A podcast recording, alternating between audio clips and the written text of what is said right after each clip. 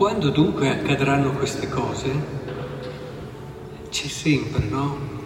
Dentro all'uomo questo bisogno di avere delle certezze, nel senso di poter anche controllare e gestire, il sapere quando avverranno queste cose.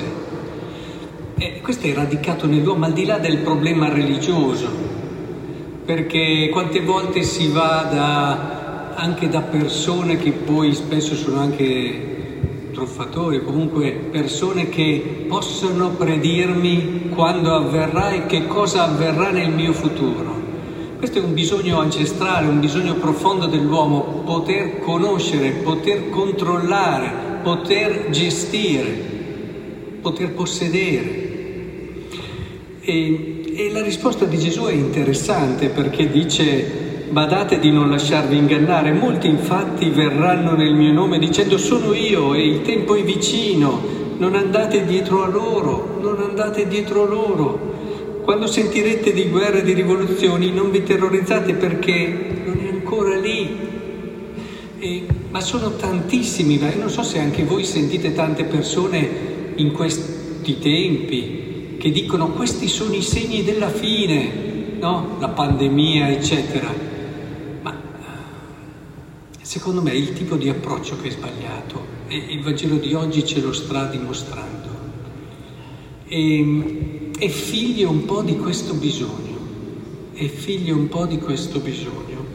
Vedete, si solleverà l'azione, eccetera, ma tante altre pagine no? dove dice solo il Padre sa quando questo tempo, solo il Padre lo sa, quindi non è affare vostro, non dovete preoccuparvi di questo. Poi c'è quell'altro brano che mi ha sempre molto preso, no? quando Gesù dice non passerà questa generazione finché tutte queste cose avvengano e dicevo accidenti, ma qui Gesù si è sbagliato, dicevo, perché di generazioni ne sono passate molte ma fa parte sempre di questo modo di cogliere la storia. E oggi cerco di spiegare un po' questo perché ci aiuta un po' a comprendere in verità e in profondità questi testi apocalittici che caratterizzano questa conclusione dell'anno liturgico, tutti gli anni ce li ritroviamo. Cioè, come fare a capire la storia? La storia non è solo la storia cronologica del Cronos, ma la storia è fatta anche di eventi che non fanno parte del Cronos, anche se sono dentro al Cronos, perché hanno una dimensione di significato diversa, i famosi meta-eventi. E, e, cioè Cristo è un evento che dà senso a tutta la storia. Certo è stato un momento storico particolare, ma Cristo è l'alfa e l'omega, è l'inizio e la fine, va al di fuori della storia, perché ne dà il significato profondo. Ci sono eventi uno dopo l'altro che costruiscono la storia, ce ne sono altri che ti dicono il perché che ti fanno capire il perché. Rapportarsi a Cristo, rapportarsi a Cristo, rapportarsi al mistero pasquale. E così vi spiego perché Gesù non ha sbagliato. Perché quando ha detto che non passerà questa generazione finché tutti questi eventi non saranno avvenuti, lui lo riferiva a quel mistero pasquale che è la chiave il senso di tutta la storia e che è già la fine della storia per certi aspetti. Noi, tutte le volte che veniamo a messa, celebriamo l'Eucarestia, noi viviamo la fine della storia, il suo inizio e il suo termine, perché viviamo il mistero pasquale.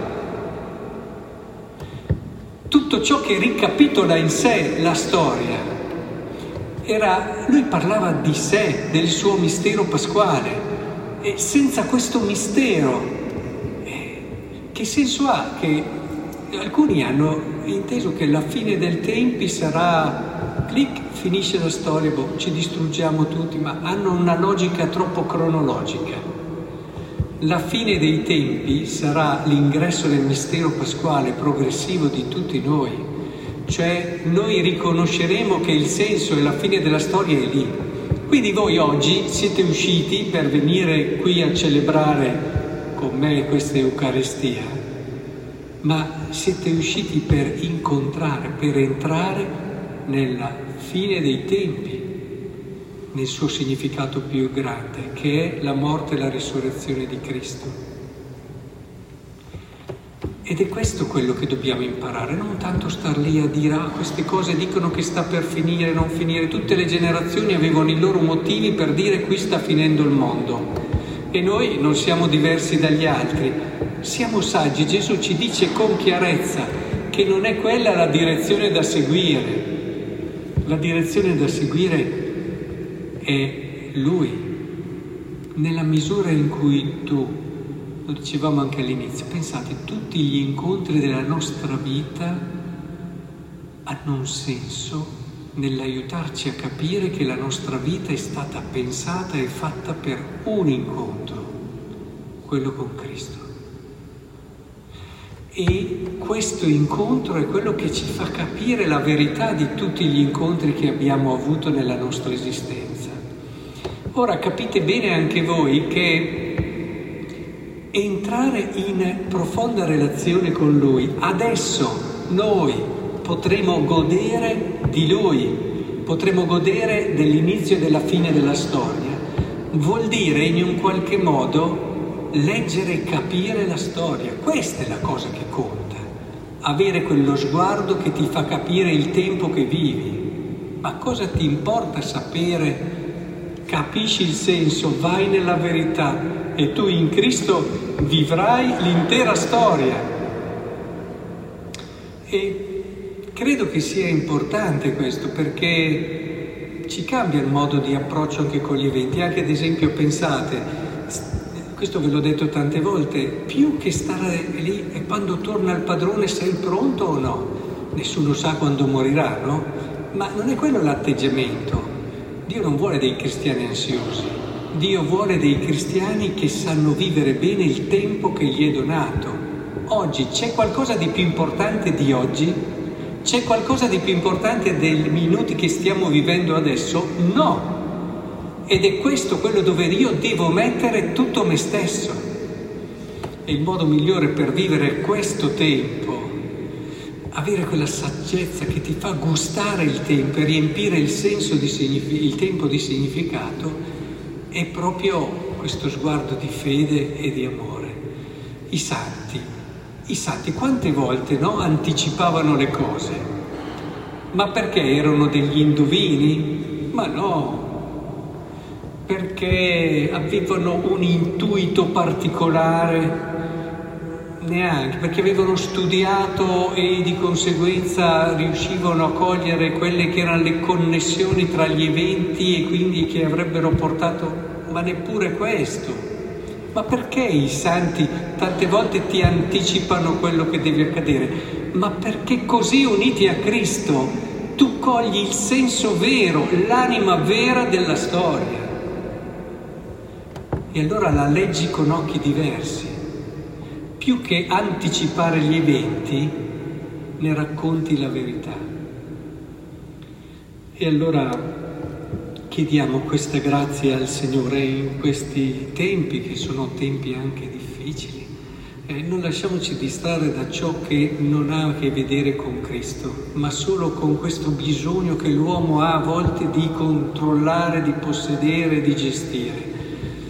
L'unica cosa bella che ci è data da fare è rivedere questi tempi come un'opportunità per ritornare all'essenziale, per ritornare al cuore, al centro della storia, per ritornare a Lui. Raccontiamocelo oggi, pensate, siamo qua per non solo incontrare Lui, abbracciare Lui, godere di Lui, non solo perché Lui prende sempre più spazio nella nostra vita raccontandoci quanto di vero e di bello ha pensato per ognuno di noi. Ogni messa è questa cosa immensa per il nostro cuore. E, ma siamo qui anche al centro della storia, in quella chiave che ci fa capire la storia. Vogliamo capire la storia? Non è necessario fare corsi all'università. Vogliamo capire la... lì impariamo tanti eventi, ma se vogliamo capire ciò che guida la storia, allora veniamo qui all'altare e siamo qui per celebrare insieme. Questa cosa ci unisce tantissimo, ci rende l'uno per l'altro speciali, perché siamo qui tutti per conoscere Lui e lasciamo davvero che la storia diventi per noi null'altro che il volto di Cristo che sempre di più si manifesta e si rende vero e Signore di tutti i tempi.